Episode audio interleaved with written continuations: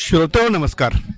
Storytel कट्ट्यावर मी संतोष देशपांडे आपलं सर्वांचं मनापासून स्वागत करतो. मित्रांनो, आजचा हा कट्टा कुठल्याही स्टुडिओमध्ये होत नसून कुठल्याही स्टुडिओमध्ये होत नसून तो आज खऱ्या खऱ्या अर्थाने कट्टा झालेला आहे आणि तो साहित्य कट्टा झालेला आहे. कारण आज मी बोलतो आहे थेट विदर्भातील वर्धा येथील साहित्य संमेलनातून. आज वर्ध्यामध्ये शहाण्णववे मराठी साहित्य संमेलन सुरू झाले आणि त्यानिमित्त स्टोरीटेलच्या टीमसोबत मी इथे पोचलेलो आहे आणि स्टोरीटेल इथं काहीतरी धमाल करतं आहे. आणि त्याच संदर्भात बोलण्यासाठी आज माझ्यासोबत आहे स्टोरीटेल इंडियाचे प्रमुख योगेश दशरथ आणि आपले सर्वांचे मित्र प्रसाद मिरासदार. योगेश, स्वागत. धन्यवाद संतोष. नमस्कार. तर योगेश आणि प्रसाद, आपण आत्तापर्यंत इतके साहित्य संमेलनं केलेली आहेत, म्हणजे स्टोरीटेल म्हणूनही आपण सहभागी झालेलो आहोत आणि त्यापूर्वी रसिक म्हणूनही आपण अनेक संमेलनांमध्ये भाग देखील घेतलेला आहे. वर्ध्यामध्ये या वर्षीचं जे संमेलन आहे ते कुठल्या अर्थाने विशेष आहे? प्रसाद, तू काय सांगशील? सर्वात पहिल्यांदा म्हणजे विदर्भ साहित्य संघाचं हे शंभरावं वर्ष आहे आणि त्यानिमित्ताने हे विदर्भामध्ये होणारं, विशेषतः वर्ध्याला होणारं हे शहाण्णवावं साहित्य संमेलन आहे. त्यामुळे हे दोन विशेष आहेत की शतकोत्तर किंवा शंभरावं यां वर्ष असताना यांनी इथे या संमेलनाचं आयोजन केलं आणि हे आयोजन अतिशय भव्य स्वरूपामध्ये केलेलं आहे. म्हणजे एरवी साहित्य संमेलन जेव्हा आपण पाहतो तेव्हा त्याचे आकार आणि याच्यापेक्षा हे खूप मोठं आहे.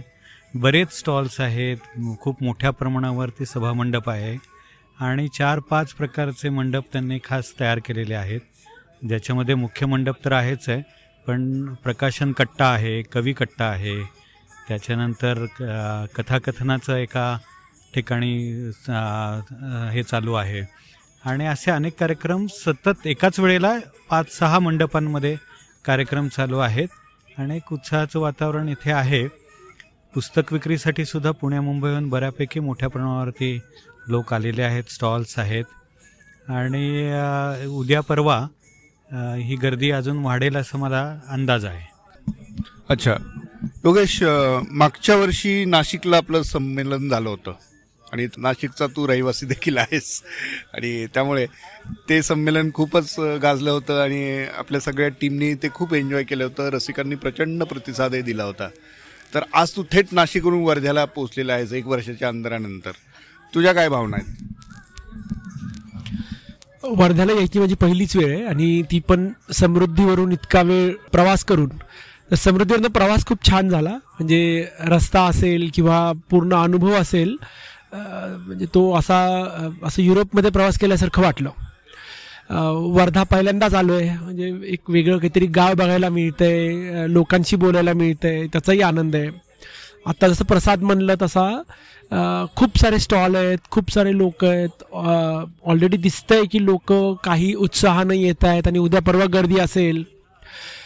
काही गोष्टी मात्र मी आत्ताच एका आठवड्यापूर्वी जी एल एफला जाऊन आल्यामुळे प्रचंड प्रमाणात जाणवतात की एक प्रोफेशनली ऑर्गनाइज संमेलन जे की जयपूर आहे आणि एक हे संमेलन की इथं आपण आत्ताच बोलत होतो की इथं म्हणजे मी कुठल्या गोष्टीमध्ये आता वर्ध्यामध्ये आपण महात्मा गांधींच्या एका अर्थाने गावात आहेत आणि गांधींनी एकदा भाषणामध्ये संडास या विषयावर भाषण दिलं होतं. तसं मला नेहमी बघतो मी की तुमचे बाथरूम्स कसे आहेत आणि इथले बाथरूम्स चांगले नाही आहेत. इथं तुम्ही बाहेरून जेव्हा येतात तेव्हा कुठं काय कार्यक्रम आहे ते कळत नाही. जसं प्रसाद म्हणला की मंडप आहेत, पण मंडप ते लग्नाच्या मंडपासारखे आहेत, म्हणजे तुम्हाला जर त्या जे लोक बोलतात त्यांचं ऐकायचं असेल तर तुम्हाला प्रयत्न घ्यावे लागतील. तर म्हणजे जसं मला आनंद आहे की वेगळ्या गावी होतंय, नवे लोक येत आहेत, शेवटी आपण लोकांसाठी आहेत, तसंच एक आयोजन म्हणून मला म्हणावं लागेल की मी आयोजनामध्ये खूप प्रामाणिकपणे त्रुटी नजरेस पडतात. त्याच्यानंतर मी दुसरा विचार केला की तुमचे वेगवेगळे विषय जे आहेत की मराठी भाषा असेल, साहित्य असेल, तर ते विषय हे आजच्या काळाला अनुसरून आहेत का? आता आपण ऑडिओ बुक्समध्ये म्हणूनच नव्हे, तर ऑडिओ बुक्स ई बुक सारखी गोष्ट आहे की जी नव्यानं पुढे येते आहे. पॉडकास्ट आहे जो आपण करतोय आणि मराठीमध्ये आज खूप पॉडकास्टर्स आहेत, त्याच्यावर एकही सेशन नाही आहे इथं. त्याच्यामुळे मला संयोजन आणि ह्याच्यात मला दिसतं की जसं आपण एक वर्षी वेगवेगळ्या गावी जातो, जी की खूप चांगली गोष्ट आहे आणि स्टॉल्स चांगले आहेत आणि उत्साह आहे विक्रेत्यांमध्ये, तसंच मला वाटतं की जे आयोजक आहेत त्यांनी थोडंसं अजून प्रोफेशनल झालं तर सगळ्यांचाच अनुभव अजून वरच्या लेवलला जाईल. बरोबर, म्हणजे यासाठी खरोखर इच्छाशक्ती असणं आवश्यक आहे. मुळात त्या ज्या संस्था आयोजक आहेत त्या संस्थांमध्ये, तेथील नेतृत्वामध्ये आणि कार्यकर्त्यांमध्ये देखील. मात्र अशी इच्छाशक्ती आत्तापर्यंत फारशी दिसून आली नाही, पण जिथे जिथे ज्यांना ज्यांना संधी मिळाली त्यांनी त्याचा नक्कीच फायदा घेतलेला आहे. असं काही संमेलनांची उदाहरणं आपल्याला देता येऊ शकतात, मात्र त्याच्यात सातत्य नसतं अशा प्रयत्नांमध्ये. एक मला नेहमी प्रश्न पडतो योगेश, मराठी साहित्य संमेलन असं म्हणल्यानंतर एकच ब्रँड आयडेंटिटी त्याची का नाही होऊ शकत? म्हणजे लोगोपासून सगळ्या गोष्टी बदलल्या जातात, पण कार्यक्रमांचा एक एक ठोकताळा आहे ना, किंवा एक कार्यक्रमांची जी रूपरेषा असते ती जवळपास सगळीकडे सारखीच असते. प्रसाद आणि योगेश, तुमच्या दोघांची मतं मला जाणून घ्यायची. हां, एक तर हे साहित्य संमेलन जेव्हा सुरू झालं ते खरं तर ग्रंथकार साहित्य संमेलन म्हणून सुरू झालं, म्हणजे प्रकाशकांनी सुरू केलेलं आणि त्यात लेखक सहभागी करून घेऊन अशी ती छोटी सुरुवात होती. पण पुढे जसं स्वरूप बदललं आणि जेव्हा स्वातंत्र्यानंतर प्रामुख्याने आपल्याकडे वे या सगळ्या साहित्यिकांच्या वेगवेगळ्या परिषदा तयार झाल्या आणि अशा सात साहित्य परिषदा आहेत आणि त्याच्यावरती साहित्य, जसं चित्रपट महामंडळ आहे तसं साहित्य महामंडळ आहे. आणि हे साहित्य महामंडळ सगळे निर्णय घेतं की साहित्य संमेलन कसं ऑर्गनाईज करायचं आणि त्याला सरकार सपोर्ट करतं, अनुदान किंवा या सगळ्या पद्धतीने. पण या सगळ्या रचनेमुळे होतं काय की त्याच्यामधल्या निवडणुका, तिथे निवडून येणारे लोक, त्याच्यात सहभागी होणारे राजकारणी, सामाजिक कार्यकर्ते, हे जसे आहेत तसा प्रभाव साहित्य संमेलनाच्या आयोजनावर पडतो आणि त्यांना प्रत्येकाला आपापली आयडेंटिटी, आपापलं महत्त्व हे ठेवायचं असल्यामुळे ते दरवेळेला वेगळा लोगो, वेगळ्या पद्धतीने आयोजन. पण इतके वर्ष आता एक फॉर्मॅट त्याचा ठरलेला आहे जो परिसंवादाचा चर्चात्मक आहे आणि आधुनिक या ज्या गेल्या पाच सहा वर्षामध्ये आपल्यासारख्या ऑडिओ बुक्स आली आहेत, ई बुक्स आली आहेत, डिजिटल हे बदलतं आहे, सामाजिक माध्यमं आलेली आहेत, तर यांचा साहित्य म्हणून पाहिलंच जात नाही. म्हणजे नाटकाकडे थोडं तरी नाटककार साहित्यिक म्हणून पाहिला जातो, पण चित्रपट असेल, नाटक असेल, सगळ्याच साहित्य आहे ना एका अर्थाने. तर या सगळ्याची दखल घेण्याचा जो कल आहे तो नाही आहे. याचं कारण तेवढी तरुण पिढी आयोजनामध्ये नसते. तरुण पिढी जर इन्व्हॉल्व्ह झाली तर स्वाभाविकपणे तरुणांचे प्रश्न पण याच्यामध्ये येतील असं मला वाटतं. तरुण पिढीला आयोजनामध्ये सहभागी करू दिलं जातं. म्हणजे आपल्याकडं जिथं तरुण नेतृत्व हे वय वर्ष पन्नास आणि साठचं असतं. जे प्रसाद एक गोष्ट म्हटला की ह्याचं थोड्या प्रमाणात पण राजकारण आणि राजकारणामध्ये जे कोणी येतं त्याची गटबाजी, ह्या दोन गोष्टींकडे गेल्यामुळे आत्ताच आपण बोलत होतो की साहित्य संमेलनामध्ये पुस्तकांचे स्टॉल्स असतात, एक ऑर्गनायझेशन असतं, एक सोशल मीडिया असते. म्हणजे ह्या संमेलनाची वेबसाईट नाही आहे जिथं तुम्ही सरळ जाऊन बघू शकता. वेबसाईट करायला आता आज मला माहिती नाही याचं अनुदान किती आहे, पन्नास लाख आहे का दोन करोड आहे. म्हणजे आज ते केसरकर दोन करोड काहीतरी म्हणले. एक वेबसाईट तयार करायला एक लाख रुपये लागत नाहीत, पण वेबसाईट नाही आहे. तर ह्या टीम्स ज्या आहेत ह्या सेंट्रली का नाही येऊ शकत की जिथं लोकल ऑर्गनायझेशन त्याचं ठरवेल स्वरूप, पण बाकीच्या गोष्टी प्रोफेशनली होतील.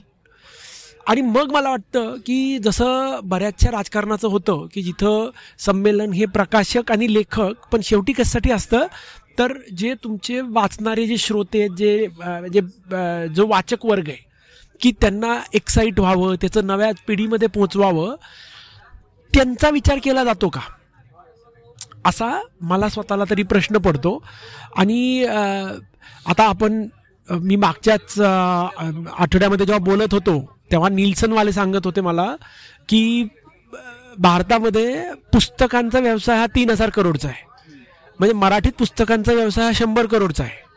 म्हणजे दहा करोड मराठी लोक जेवढं एक सकाळी चहासाठी पैसे खर्च करतात तेवढे पैसे ते वर्षभर पुस्तकांसाठी खर्च करतात. ही आजची सत्य परिस्थिती आहे. तर इथं जो संमेलनाचा फोकस पाहिजे की तुम्ही लोकांना कसं अट्रॅक्ट करणार आहेत, कम्युनिकेट कसं करणार आहेत, तर तो आहे का, तेवढ्या प्रमाणात आहे का. जसं तुम्ही म्हणलात की तरुण मुलं आहेत, तर मग तुमचे लोकल इन्फ्लुएन्सर्स असतील की जे आजकाल टिकटॉक असेल, यूट्यूब असेल, साईड रील असेल, त्यांना तुम्ही इन्व्हॉल्व्ह करून घेऊ शकतात का, त्यांना तुम्ही बोलवू शकतात का, त्याचं ॲडव्हान्स प्लॅनिंग करू शकतात का.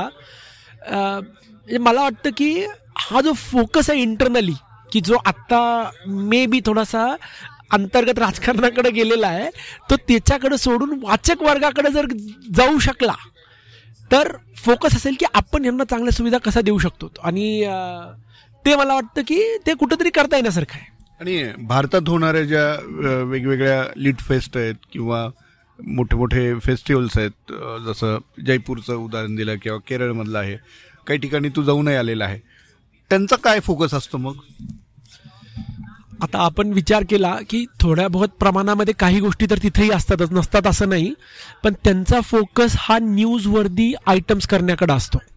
की त्याच्यानंतर जर तुम्ही विचार केला की तुमचे जे इंडस्ट्री पार्टिसिपंट आहेत, जे लेखक आहेत, म्हणजे आता आपण क्रिएटर इकॉनॉमीविषयी बोलतो, तर लेखकांना क्रिएटर इकॉनॉमी की लेखक म्हणून ते कसं आपलं आयुष्य घालू घालवू शकतील. प्रकाशक आहेत तर प्रकाशकांना समजा प्रॉब्लेम जी एस टीसारखा आहे आज, की तुमच्या इनपुटला अठरा टक्के जी एस टी आहे आणि पुस्तकाला शून्य टक्के आहे, किंवा तुमचे पुस्तकं विकले कसे जातात, किंवा ह्या गोष्टीचे परिसंवाद आहेत का, ह्याचा परिणाम पडतो. त्याच्यानंतर आपण जर वाचकांचा विचार केला तर वाचकांना इंटरेस्टिंग गोष्टी वाचायला मिळतात का, किंवा त्यांना काय आवडेल, म्हणजे ह्या वेगवेगळ्या कम्युनिटीजचा विचार जर केला तर अजून इंटरेस्टिंग होईल. जे की मला भारताचे जे बाकीचे जे मोठे फेस्टिवल आहेत जे प्रोफेशनली मॅनेज्ड आहेत तिथं मला दिसतं. आता आपण मुख्य मुद्द्याकडे येऊ. वर्ध्याच्या संमेलनामध्ये आपण सहभागी झालेलो आहोत स्टोरी टेल इंडिया म्हणून, आणि प्रत्येक संमेलनात जे आपलं एक वेगळेपण आपण दाखवतो तेच वेगळेपण इथं देखील आहेच आहे. म्हणजे आपल्या दालनामध्ये लोकांना ऑडिओ बुक्स म्हणजे काय, त्याचे काय फायदे आहेत, त्याचा आनंद कसा घ्यायचा, ओरिजिनल्स कुठले होते आपल्याकडे, कुठले कुठले कलाकार त्यांची व्हॉइस ओव्हर्स आपल्याकडे आहेत, ह्या सगळ्या गोष्टींचं छान दर्शन आपल्या दालनामध्ये होतं. पण हे सगळं करत असताना आपण वर्ध्याच्या संमेलनाच्या निमित्ताने काही ऑफर आणलेली आहे का. वर्ध्याच्या संमेलनाच्या निमित्तानं आपण एक खूप चांगली ऑफर आणलेली आहे, म्हणजे जी की आपण इथं जर तुम्ही आमच्या स्टॉलवर आलात तर तुम्हाला ती, कारण की ती फक्त आणि फक्त स्टॉलवर आहे साहित्य साहित्य संमेलनाच्या निमित्ताने, पण मी एवढंच सांगू शकतो की खूप छान आणि उत्तम सर्वोत्तम ऑफर आपण इथं देतो आहोत. मग ही ऑफर वर्ध्याचं संमेलन संपल्यानंतर मिळू शकेल का. तर पुढच्या संमेलनात किंवा आपण जर कुठं स्टॉल लावला तर, कारण की ही इन पर्सन ऑफर आहे. श्रोते हो, स्टोरी टेल घेण्यासाठी, स्टोरी टेलचे सबस्क्रायबर होण्यासाठी, वार्षिक सदस्य जे आहे तुमचं ते भरण्यासाठी याहून जबरदस्त ऑफर तर यापेक्षा दुसरी संधी नाही. इतकी धमाल ऑफर सध्या चालू आहे. फक्त आमच्यावरती बंधन असं आहे की ते आम्ही बोलून दाखवू शकत नाहीत, संमेलनात सहभागी होणाऱ्यांसाठीच ती आहे. त्यामुळे तुम्ही जर वर्ध्याला येणार असाल, आलेला असेल किंवा तुमचे कोणी मित्र आलेले असतील तर त्यांना जरूर कळवा आणि स्टोरीटेलची ही ऑफर किमान तुमच्यासाठी तरी त्यांनी घ्यावी अशी त्यांना विनंती करावी. प्रसाद, ग्रंथ प्रदर्शन जे आहे वर्ध्यातलं ते कसं वाटलं तुला, आणि त्या ह्याच्यातही स्टोरीटेलचं वेगळं पण कुठं जाणवतं.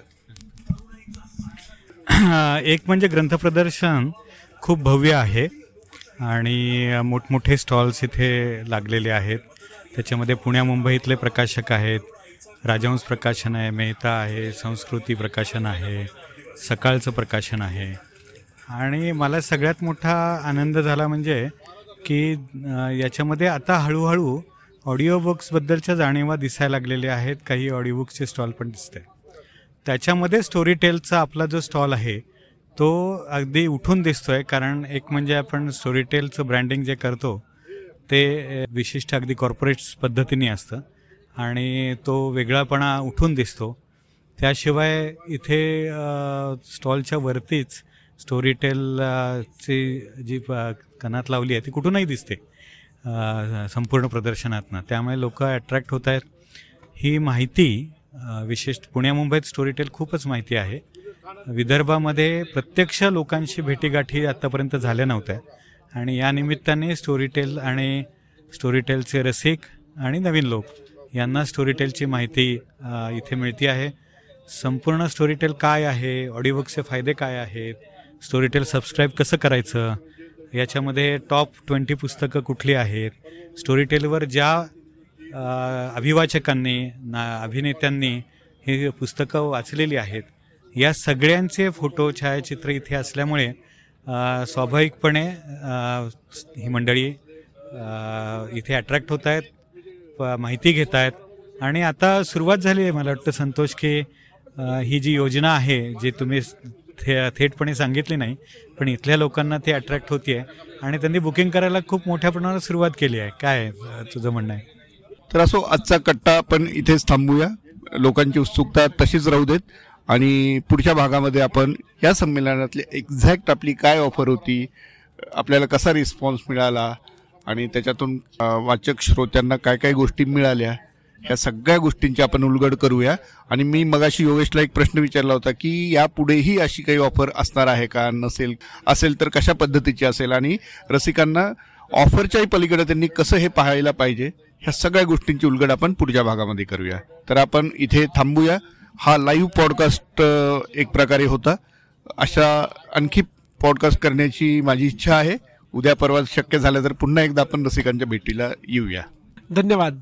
धन्यवाद. थँक्यू.